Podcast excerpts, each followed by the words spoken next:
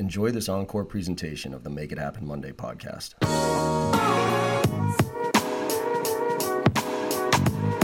Hey, everybody, it's John Barrows with Make It Happen Mondays. Thank you so much for joining us or viewing this on the back end or the podcast for those of you who listen to it that way.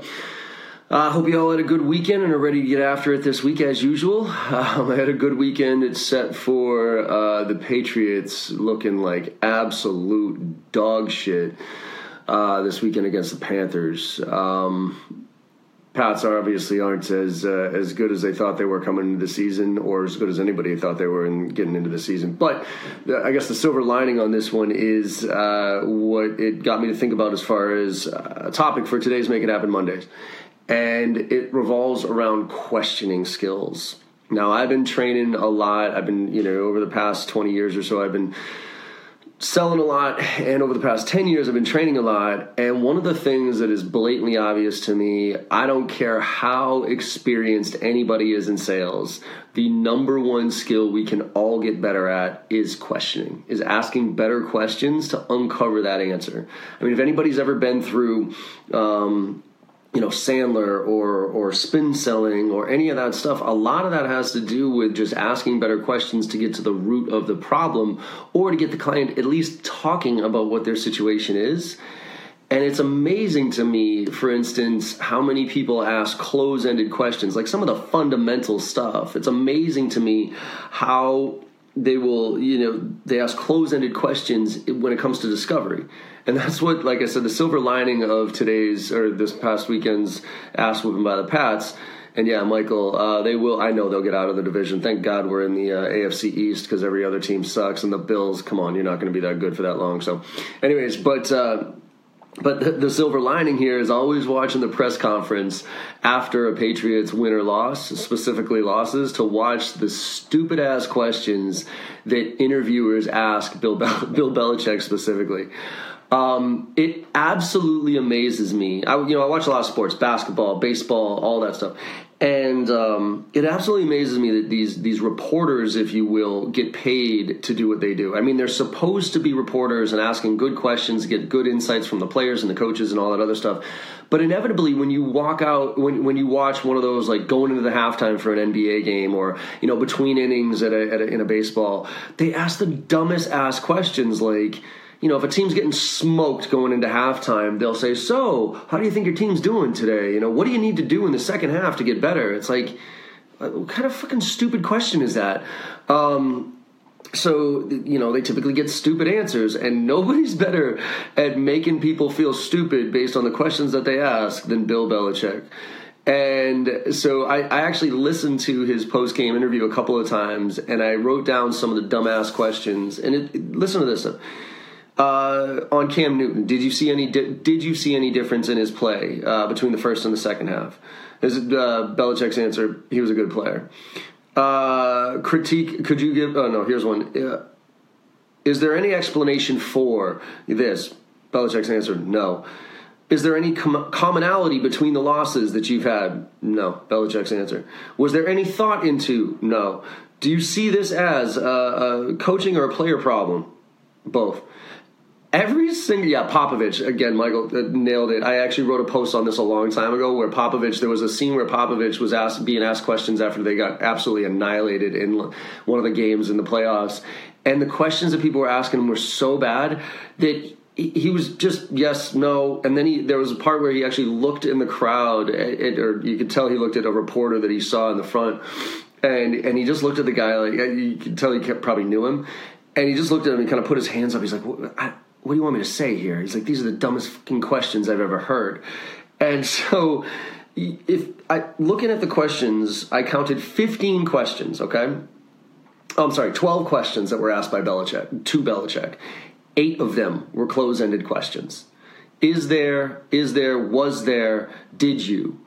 If you want somebody to talk, now don't get me wrong, I think it's almost impossible to ask Bill Belichick a question that he's going to open up on. If you really want to do that, by the way, you have to know him. You have to ask about lacrosse. Uh, he'll open up lo- about lacrosse, and then you'll have to ask him about the kicking game. Those are the two things that he actually gets very passionate about, and he'll talk in detail about. But other than that, you, you, good luck getting anything, any intel out of him because he's just he has no tolerance for people who ask stupid questions. But especially close-ended questions. You know, even Brady, I listened to his interview. There was nine questions asked to Brady, and five of them were close-ended questions. Again, if you want to, this is sales 101 stuff, ladies and gentlemen. You know, if you want somebody to talk, you at least have to ask them open-ended questions to get them talking a little bit, and ideally about things that are that they care about that'll make them feel good or get them talking about some stuff. All right. It's the same way with, with our clients, um, specifically when we're sitting down and talking to executives. I, it mar- I'm still marveled by how many when I sit in on calls or I sit on disco calls or something like that with clients and reps making asking these questions. They ask very close-ended questions during the discovery phase, and I will tell you, there's only one population on the planet that answers close-ended questions with open-ended answers, and it's sales reps. We are legit the only ones when asked a yes or a no question will say yes, but, and then go on for the next 45 minutes about something completely irrelevant. Most other people, when asked a yes or no question, will say yes or no. And so, I mean, open ended, closed ended questions, that's fundamental basics there, but we need to pay attention to that. That's also why, by the way, preparing your questions in advance is really important. So you're not just trying to come up with them on the fly going into meetings with prepared questions. Uh, but then there's layering questions. And layering questions, those are when, you know, I, am actually a huge fan of layering questions. It's it's to try to get to the real understanding, whatever the issue is. So, as an example, again, for those of you who've been out there with uh, Sandler, right? Sandler talks about the pain funnel first layer, layer of pain, second layer of pain, third layer of pain. A lot of that just has to do with with layering questions and getting to the real meat of what that pain really is, right? Because you know the concept there is they're going to give you some surface level pain. Oh, we haven't hit our target. Uh, that's why we want sales training oh, well, what does that mean if you don't hit your target, right? Help me understand a little bit more about that layering. Well, if we don't hit our target, then we're not going to get our you know next round of funding, or it's not going to be as high as we wanted to. Okay, well, what does that mean to you, right? And that's that's that personal level of pain that you can hone in on. Same thing with spin. All that stuff is really trying to understand what the client's real needs are. So layering questions are in the form of explain to me how, or could you give me an example of, or could you clarify for me how? And by the way, that that's also an objection handling technique. So it's called the clarification technique. When somebody says, for instance, I don't have any, we don't have any budget for this, you say, help me understand. What, what do you mean by that? Do you mean you literally have no money as a business, uh, or this isn't a budgeted thing, or you're just spending money in other areas that you think is more important than this? Right? Help me understand that. Those are three very different objections, by the way. And so that clarification or that la- those layering questions, if you will, are critical. And I've actually used them to help slow myself down a little bit because my inclination when you ask me a question is to immediately answer whatever your question is. That's just my, my nature. And obviously, sometimes I've given answers that aren't the right ones, or uh, you know, if I had thought about them a little bit more, I'd probably be able to come up with a much better answer. So I've purposely put layering questions in place for me to slow myself down a little bit, but also, again, to understand the real meaning. Now, those are the categories of questions to think about open, close, and layering. Okay. The other component here, though, is the types of questions we ask you know, there's there's also two categories where it's um, you know pleasure questions and pain questions. Right? Pleasure question or pain questions are what most of us are taught to ask. Where we, we're trying to dig for pain, right? And that's kind of in the form of challenges. Right? What kind of challenges you face within these areas? And you know, the goal is to find pain and then and then jump on it and try to fix it. But we also need to make sure that we are. Uh, we don't ignore pleasure. Let's put it that way because pleasure is is kind of more about the future. Right? Pain is usually about today or yesterday, which is why people below the power line are typically in pain, right? Where people above the power line are typically focused on tomorrow, which is usually pleasure. And so I try to ask both pleasure and pain questions, right? Uh, pleasure is, is more in the form of, hey, what kind of opportunities are you seeing here as it relates to this? And the goal there is again to get you talking because that's what I want to do. At the end of the day, my goal in a sales call is to get you talking and direct that conversation so I can get as much out of you as possible so I can share with you exactly the components of my solution that are going to make the biggest difference. Um, and you got to be paying attention to what people like to talk about. Right? You don't you don't ask low level questions to senior level executives. For instance, you know, I'm not going to ask a CEO of an organization what their average deal size is, what their conversion ratios are, you know, and what their onboarding process looks like. They don't want to talk about that. They have people that, that are in place who have those answers. And those aren't things that they typically think, you know, on a day-to-day basis about. There's managers and directors who care about those type of things. They do. But executives, C-levels and VPs usually are thinking way ahead of the game, or at least they should be. So for executives and um, you know VPs and C-level executives, when I talk to them, I talk a lot about more about what's happening in the industry and where their business is going. What are some of the biggest challenges that they're facing as an organization, or what are some of the biggest opportunities they face uh, they see down the pipeline? You know, I was uh, on Snapchat the other day. Uh, by the way, if you want to hit me up with questions, make sure they're good ones. Hit me up on Snapchat. Uh, John M. as in Michael Barrows. That's the handle. Feel free to hit it. Yeah, I get probably five, ten questions a day from kids asking me questions as I walk through airports, and I hopefully give them some pretty good knowledge around that. Um, it's easier than me writing emails, by the way, so please snap me instead of emailing me. But, um, you know, I snapped this question the other day as I was preparing for a meeting. And I think it's a it's an interesting question to ask almost anybody at a senior level, which is where do you see this industry going? What are the biggest challenges you see as it relates to your industry? And hopefully you've done some homework beforehand, right? You don't want to just come in asking a blind, stupid question. You want to come in with some context around it to say, you know, hey, for instance, artificial intelligence for me, right? You know, if you've been watching me or read my blogs or whatever, you know that artificial intelligence is something I am fascinated with because I think artificial intelligence is going to change everything. That and virtual reality, right? Virtual reality and artificial intelligence, two things I'm fascinated with. I think they're going to impact every single industry. And if you're not thinking about it now, you better be, okay? So I ask executives that question a lot, which is so help me understand right now in this industry, like where are things going right now and how do you see artificial intelligence impacting this industry over the next five to 10 years? And, you know, based on that answer, what are you going to do to help prepare yourself as an organization to get there?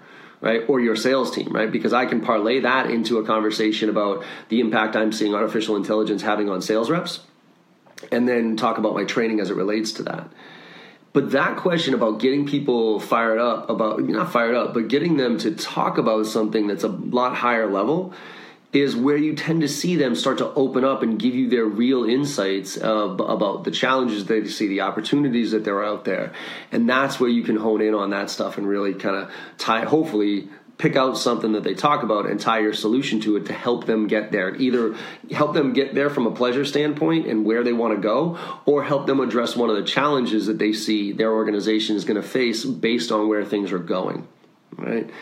So I'm just, you know, a couple of things here from a takeaway standpoint. You know, really just I would recommend you prepare your questions in advance, at least two or three questions that are outside your typical normal, you know, qualification questions, like, you know, whatever the BANT stuff that you got to find out. Fine, those are great.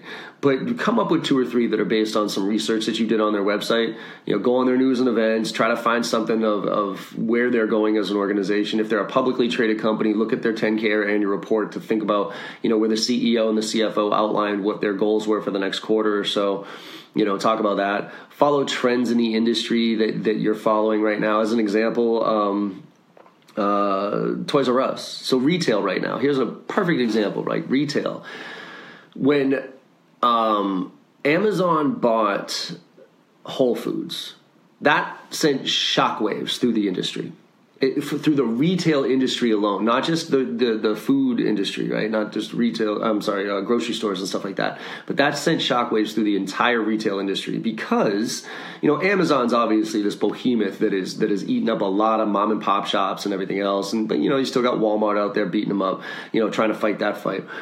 But when they bought Whole Foods, like nobody ever looked at Amazon as a way to, you know, for food, right? Because it was like, okay, yeah, maybe I'll buy some canned stuff or some non perishable things. But as soon as they bought Whole Foods, it was like, holy shit. Now all of a sudden, Amazon is legitimate in the food industry, right? And, and, and especially in the grocery chain and retail shop industry you know, you think, okay, retail, uh, clothing, for instance. Well, yeah, not too many people go to Amazon to buy clothes, um, but as soon because they they don't have a, a really strong reputation for that. But as soon as they go out and they buy Coach or Burberry or whoever that is, they immediately become validated in that industry. And now what are you going to do? Right, Toys R Us is a perfect example here. You know that industry; they had so many opportunities to to capitalize and and and see what was happening in front of them um, as far as what was happening with Amazon, but also the you know they were a niche player. They were a niche. Hey, we just sold toys to kids. And I can't believe they didn't change their stores. I can't believe they didn't. Yeah, obviously they did a bunch of stuff online, but who wants to go to a kid's store these days? Are you out of your mind? Right? That, that's I, the most painful thing I can imagine is going to a Toys R Us on a Saturday or Sunday to look for toys for a kid's present. Like that just is a nightmare to me. I'd much rather do that online. But if you know if retail uh, if, if for them they started to evolve and they started to do stuff like some you know cool events at uh, at their stores or became you know whatever. I, I, mean pick a pick a toy that has some popularity to it and run contests around it or even like all the gaming systems right? Why wouldn't you be like the VR capital for gaming systems at Toys R Us where people could come and have contests or something anything like that? Just evolve right?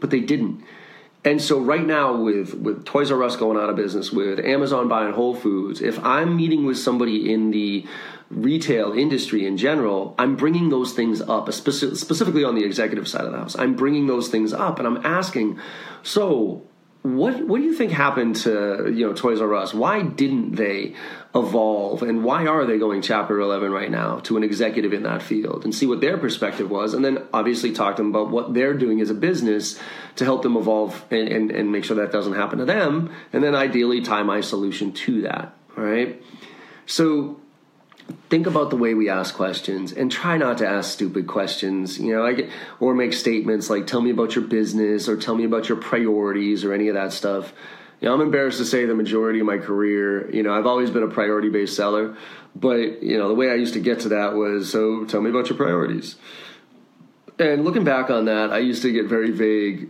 answers, like uh, revenue, right? Let me show you how I could impact your revenue. Um, now I go in with at least some context around those questions to say, hey, you know what? In preparation for our meeting today, I was actually doing some homework, or I've been speaking with a lot of other CFOs in manufacturing, and they tell us that you know moving into 2017, some or 2018, you know, some of their top priorities are X, Y, and Z. Are those yours by any chance? You know, even if they're not, the the fact that you showed that you put some thought into your question um, tends to open up the conversation a lot more. And also, the, a very important point here is to make sure you always have a reason for your for your question, right?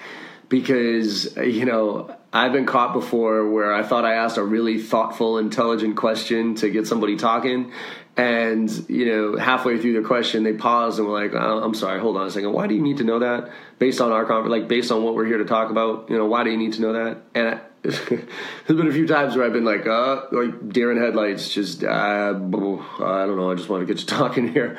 Uh, but now I'm very conscious. I pretend every time I make a, every time I ask a question, I pretend like the person I'm asking the question is going to flip it right back on me and say, why do you need to know that?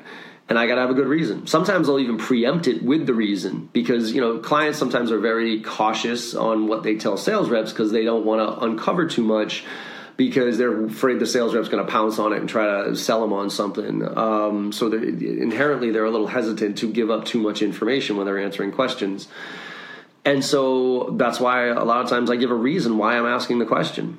Uh, I learned this through the book Influence. I've talked about this before. The book Influence by Robert Cialdini. If you haven't read it, I highly recommend going and taking a look at it. Just go on Amazon and type in uh, Influence and they talk about the power of giving people reasons right so the study has uh, a, a, group of people lined up to make uh, photocopies on a, on a copy machine and this the, first part of the study the guy walks in front of the line and just cuts everybody in line and says hey can i make some copies? Doesn't give any reason just says hey can i make some copies? And the majority of people are like uh, no dude. Like that's why that's why we're all in line here. We're all looking to make copies. And then, so the second part of the study was they took a separate group uh, in a separate line, and the, guy, the same guy cut in line, and uh, he gave a reason this time. And so, and by the way, it didn't matter what the reason was. Okay, so he walked in front and said, "Hey, can I make some copies? Because I need to make some copies."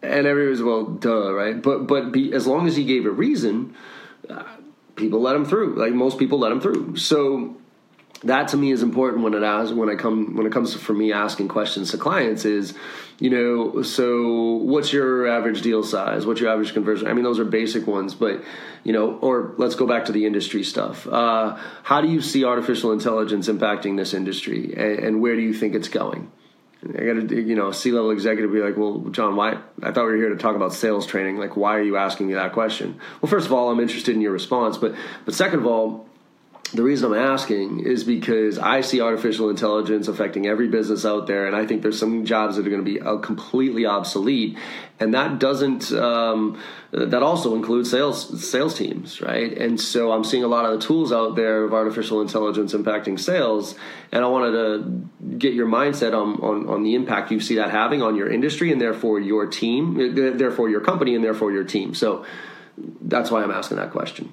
And again, sometimes I preempt it so the, it would go, hey, so what's so where do you see artificial intelligence? How do you see that impacting your, the, this industry right now? The reason I ask is because I'm trying to get a better perspective on where your head's at as it relates to artificial intelligence. Because I'm paying attention to a lot of the things that are affecting organizations and in sales reps within those organizations. So I just kind of wanted to see where your head was at and, and how you're looking at leveraging it, or you know if you think it's even really that big of a deal moving forward. When you give someone reasons, they oh okay, you know uh, here's another one. I ask early on in the sales process, hey, what's the best way to communicate with you moving forward? Is it email? Is it sales? Is it text? Is what is it? And usually they say say email. I say, okay, great. Look, um, as we go through this process together, I promise you, I'll get back to you within 24 hours if you need something from me. You know, what should I expect from you? The reason I ask is because I don't want to be the annoying sales rep here. Okay, you tell me to wait a week, I'll wait a week. All right, I just want to make sure that I follow up on what the expectation should be here. And when I tell somebody the reason I ask is because I don't want to be the annoying sales rep, most of the time, yeah, you know what, John, if you haven't heard from me in a week, ping me. excuse me. You know, here's my cell phone or whatever. Okay. So give people reasons, make sure you have a reason, and ask at least two or three questions that are a little bit higher level than you would have asked before. Right? Most of us dive right into, hey, what do you do for this and what do you do for that? Like, you know, the qualification stuff. I, I hope nobody out there is following BANT too prescriptively, if you will. You know, not just saying, do you have budget? You know, what's your timeline? Are you the person and, you know, has the authority to do this? Hopefully, you're smoothing that out a little bit and you're not disqualifying too many opportunities too early on. You know, the only thing I care about, by the way, in BANT is need uh, if you can give me, if I can find a real genuine need for whatever I'm selling, then you know I can expedite timeline. I can I can get to power if I need to. I can find budget if we have to. So you know, hopefully you're not just going through the motions with that. But even if you do, uh, at least try to start off the conversation with one or two questions that are higher level based on some of your homework. Uh, it doesn't take too long either. Like I said, pop on their news and events, take a look at their, you know, something's happened in the past six months and phrase that as an open ended question. Sometimes I'll even preface it with, in preparation for our meeting today, I was on your website and I saw this. And I was really curious how that's impacting what we're trying to accomplish here, or, you know, help me understand a little bit more about what that's doing for your organization, right?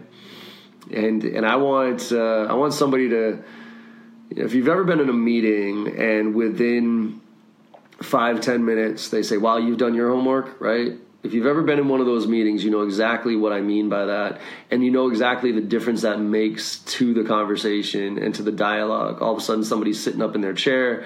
They're they're engaged in the conversation. And that's the other thing is you got to get them talking right? If you if you just keep asking closed-ended questions they keep answering closed-ended ways and you're not engaging and getting them to th- talk about things they love talking about, then the likelihood is it's going to be a pretty one-sided conversation, and you know there's strong likelihood you're not going to understand what you need to understand so that you can develop the solution for them, and therefore your follow-up is going to be pretty meaningless. So. In summary, I don't know if anybody has any questions, but I'm going to be finishing up today. I got to bounce off a little bit early today to do a, a session with another client here, but um, if you do, feel free to pop them in. But uh, in summary, ask, think through the questions that you're going to ask. Practice question handle, you know, question skills. Uh, see what type of answers. Write down the questions that you asked beforehand, and then after you get out of that meeting, make sure that you kind of highlight the ones that got a conversation going. Okay.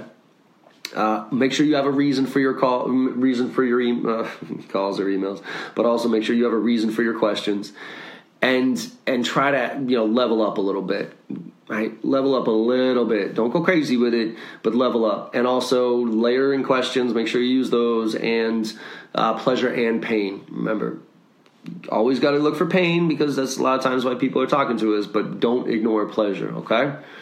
So with that um, one final note here. I am doing uh, next week. So i think it's on the 9th october 9th I'm doing a uh, Make It Happen Mondays with two of my favorite people, Trish Bertuzzi from the Bridge Group and Doug Landis uh, from Emergence Capital. And we are actually doing a session at Dreamforce coming up in a few weeks, or actually in about a month here. And we're going to be talking about artificial intelligence, like I was just saying earlier in this conversation. And talking about the impact on sales and what we should be paying attention to in sales. You know, I've gone all the way from totally freaking out about artificial intelligence to really like, yeah, okay, is it really that big of a deal as it relates to sales? And Doug is super knowledgeable about it. Uh, Trish is actually using some of the tools uh, like Chorus and that type of thing with her um, company, and so artificial intelligence has have an impact for her. And for me, I'm just curious. You know, I'm just sitting there going, all right, what I want to talk to people who are smarter than me in this area. And, and have a dialogue on what I really should be caring about these days. So hopefully you can join us. Uh, if not, look for it after the fact. And if you're going to Dreamforce, come on out and, and meet up with us because it'll be fun. We're going to be doing the sales summit on uh, the first on the first day of Dreamforce, which is Monday, the November sixth. Okay. And last but not least, I have a couple of very cool announcements coming up here soon, so please pay attention.